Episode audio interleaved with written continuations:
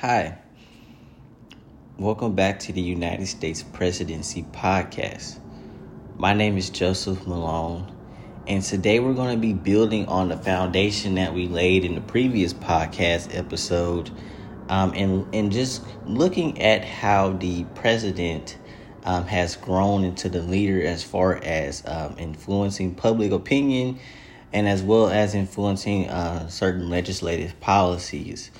Um, just as a broad overview, if we look at the presidency as it is today, we just analyze the last three presidents, um, starting from President Barack Obama all the way to our, our current president, uh, Joe Biden, what we can see is that um, they all have had their uh, particular uh, political agenda that they've uh, campaigned on, and uh, they had a campaign promise that you know when I become president, I'm going to do this, and we're going to get this done, and this is the way the country is going to look. This is the direction that we're going to be going in.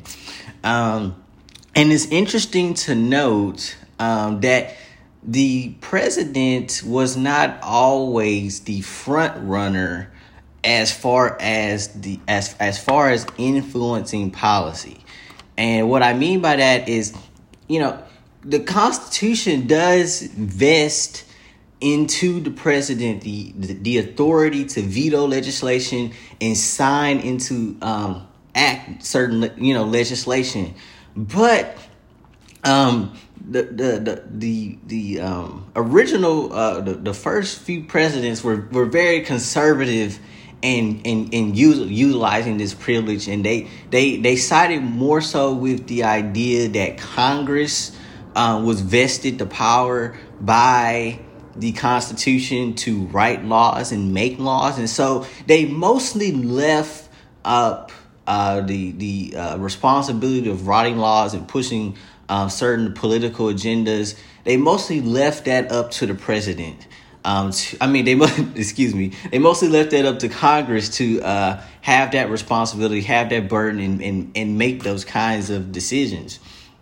Um, but it's interesting to note that a lot of what a president will do in office has a lot to do with how he interprets the Constitution in and of itself.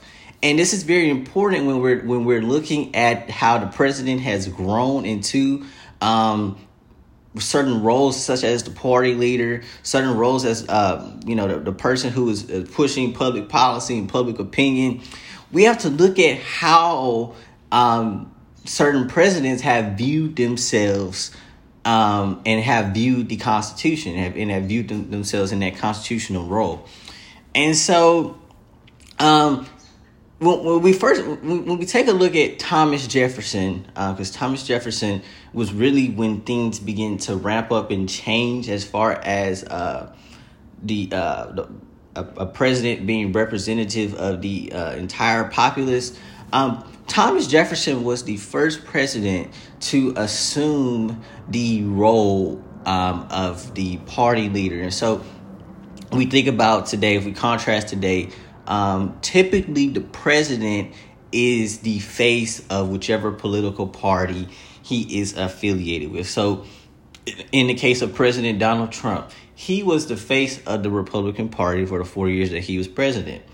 Um, and some argue he's still the face.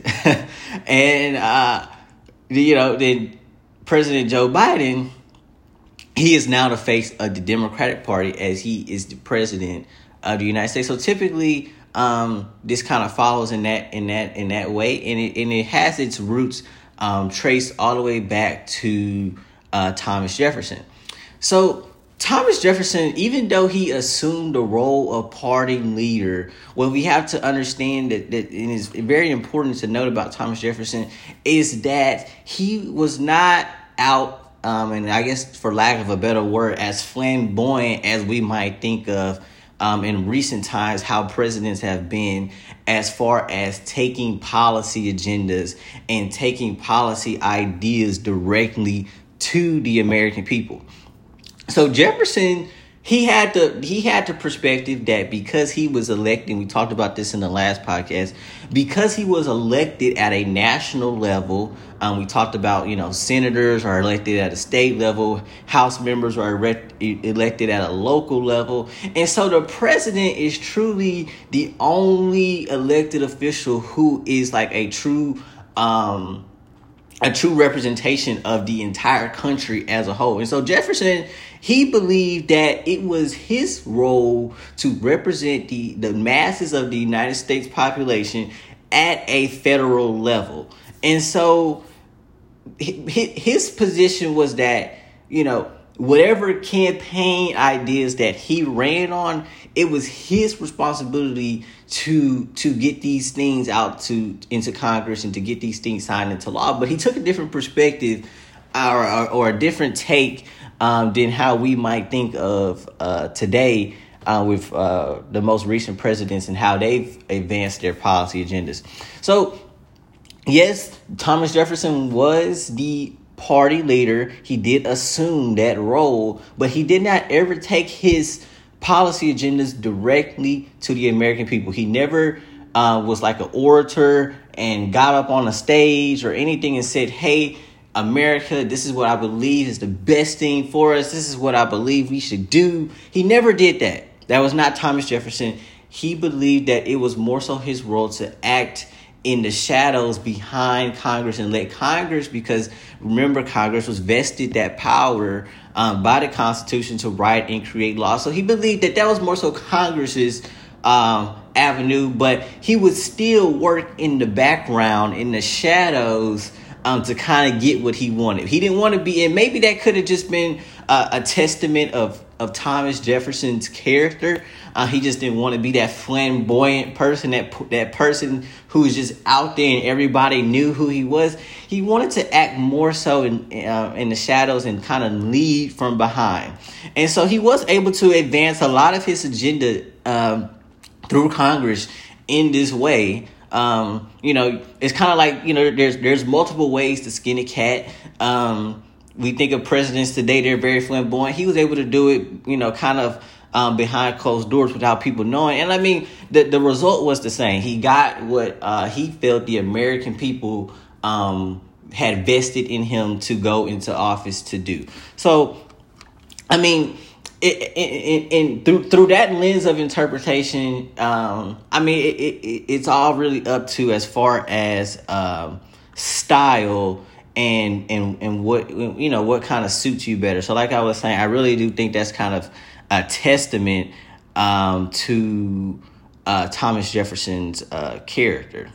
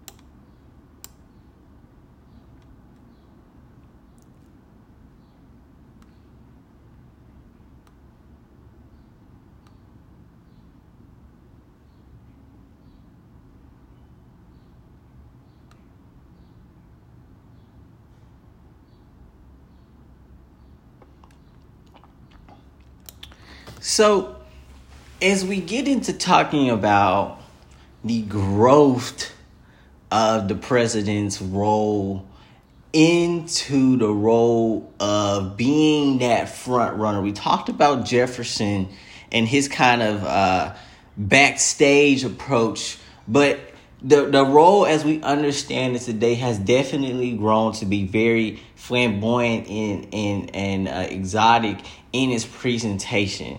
And so when we uh, when we have to analyze that, role, we have to analyze the historical um, kind of context behind why that happened. And so at at the root of of of why you you started to see a growth in in, in the president in, in that regard, it, it has much to do with the growth of the federal government in that regard as well. Um, and so what what I mean by that is as the federal government expanded its responsibilities and expanded its burdens and, and so forth, so did the executive branch as well. So did the president's responsibility as well. So a, a, a core fundamental at the at the heart of this discussion, um, as far as more government or less government, it, it, it simply comes down to either you're a federalist or you're an anti-federalist. And so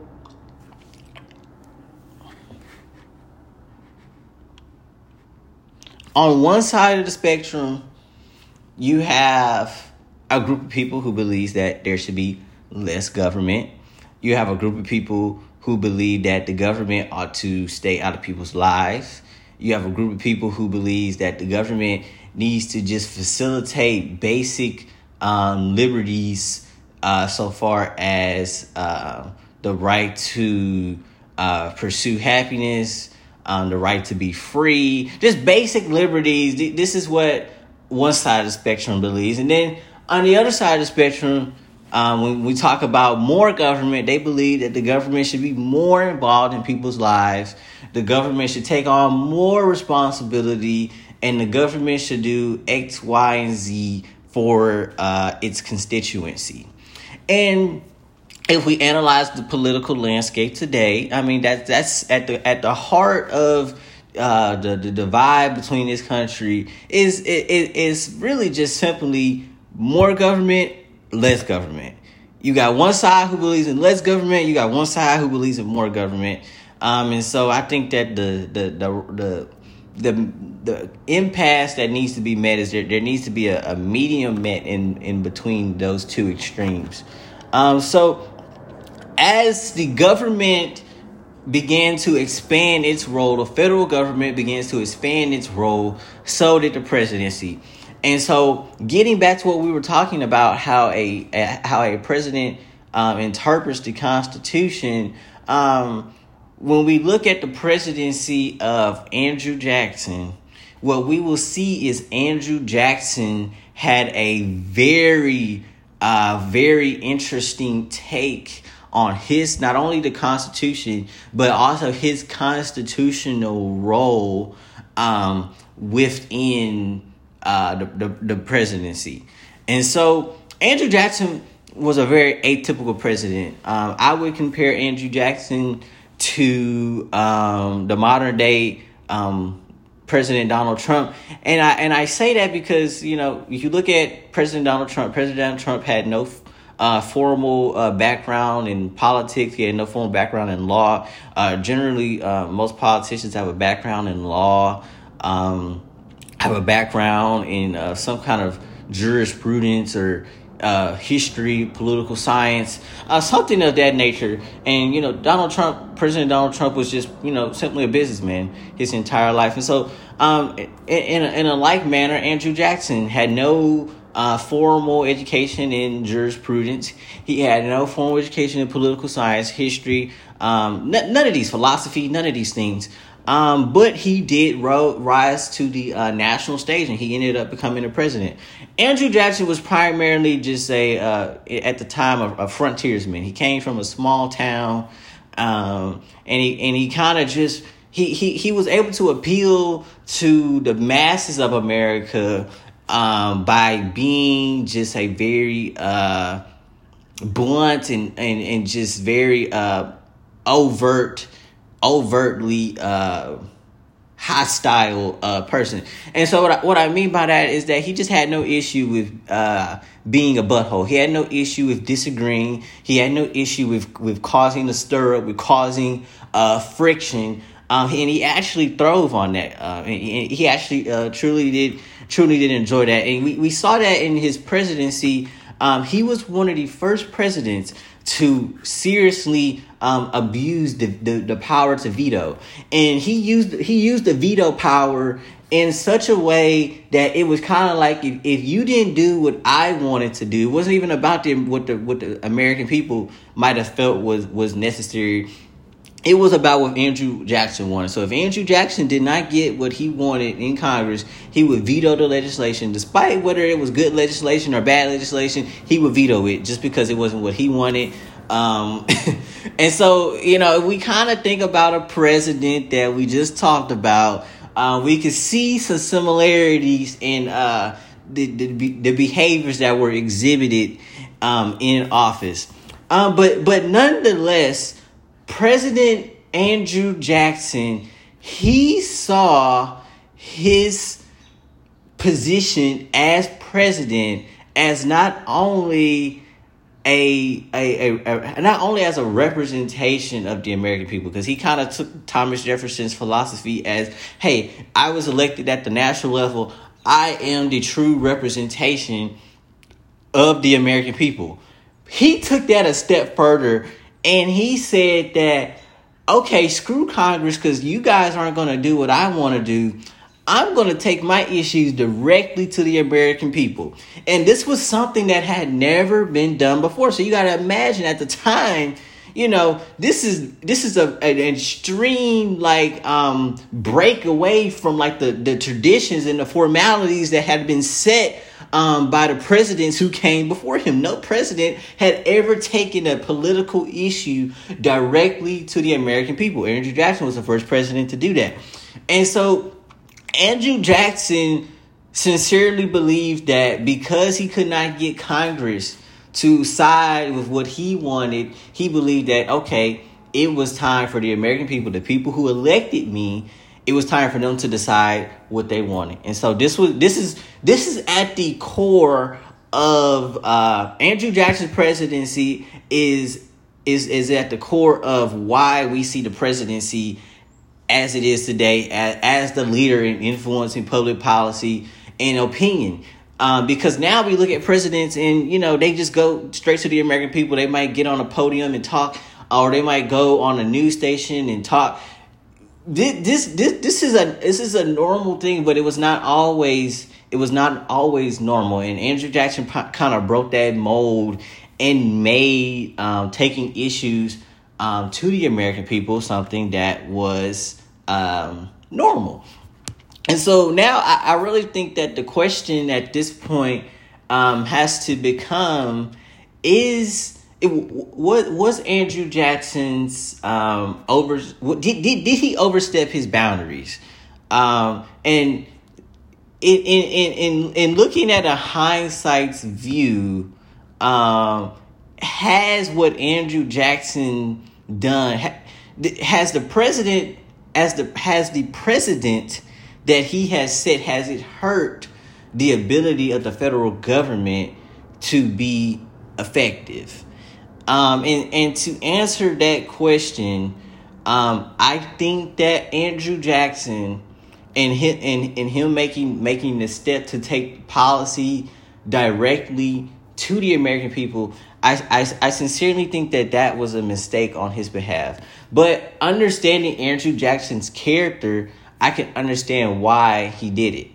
But looking through a lens of like hindsight and, and looking at how um, polarized things have become, uh, it, it was definitely a mistake on Andrew Jackson. I'm pretty sure he could have never foresaw what would what would happen.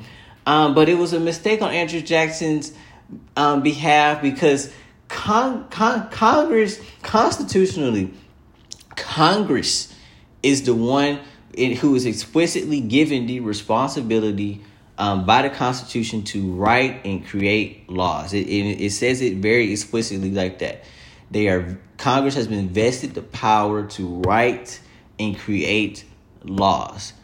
So when we think about that responsibility that was given to Congress to write and create laws, Congress ultimately has the, the, the, the largest constitutional authority to influence, or they're supposed to have the largest constitutional authority to influence policy because that is what was vested in them by the Constitution. And I, and I believe that um, I, I believe that the framers considered that um, primarily because if you think about it, your senators are elected at a state level, your House members are elected at a local level. So they're going to be more in touch with what the people may need uh, more so than somebody who's elected at a national level. Um, and not, and that's not to say that somebody who's elected at a national level is not going to be in touch with what the people, uh, the, his constituency desires. Uh, but you can you can narrow in and focus a lot more um, on a lo- on a state level and a local level than you can on a federal level.